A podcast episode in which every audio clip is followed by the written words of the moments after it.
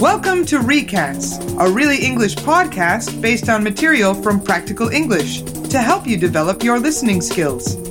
This podcast is based on the lesson Playing Sports in the Practical English course. You're going to hear a conversation between two friends. Before you listen, here are some of the important words. Racket, Oh no! I need a new racket. I just broke a string on this one. You use a racket to hit a ball in sports like tennis and badminton. Sneakers. You can't play on that court unless you have proper sneakers. Sneakers are comfortable shoes for playing sport. Score. The home team won the game. The final score was 3 1. The score is the number of points or goals that a person or team gets in a game. Stay in shape. A lot of people do sports just to stay in shape. To stay in shape means to stay physically fit and healthy. Coach. The team has improved a lot since they got a new coach. A coach is a person who teaches people how to play a sport or trains a team. Now let's listen to the audio. While you're listening, think about this question. Are the friends in a sports shop or a sports center?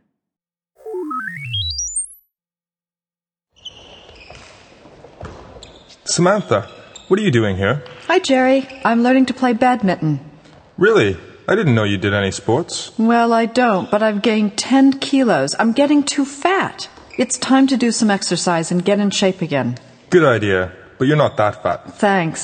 Anyway, I'm having lessons from the coach. That's great. The badminton coach is very good. And I see you have a new racket and sneakers. Only the best for me. Actually, I don't like badminton that much. What I really love about this place is the pool. After the lesson, I go swimming. It's so warm, and you don't have to score points. That's true, but badminton's great if you're playing against a good player. Like you, you mean? Well, why don't we play a practice game? So you can win. Okay, but the winner buys the drinks. No problem. I'll book the court. So, what was that question? Are the friends in a sports shop or a sports center? The answer is they are in a sports center. Okay, now let's listen for some specific information. See if you can answer these questions. Number one. Why has Samantha started doing sport?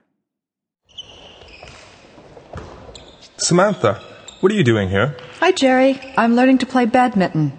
Really? I didn't know you did any sports. Well, I don't, but I've gained 10 kilos. I'm getting too fat. It's time to do some exercise and get in shape again. The answer is to get in shape. She says, I've gained 10 kilos. I'm getting too fat. It's time to do some exercise and get in shape again. Number two. Who is teaching her how to play? Good idea, but you're not that fat. Thanks. Anyway, I'm having lessons from the coach. That's great. The badminton coach is very good. And I see you have a new racket and sneakers. Only the best for me. The answer is the badminton coach. Number three. What does Samantha like most about the sports center?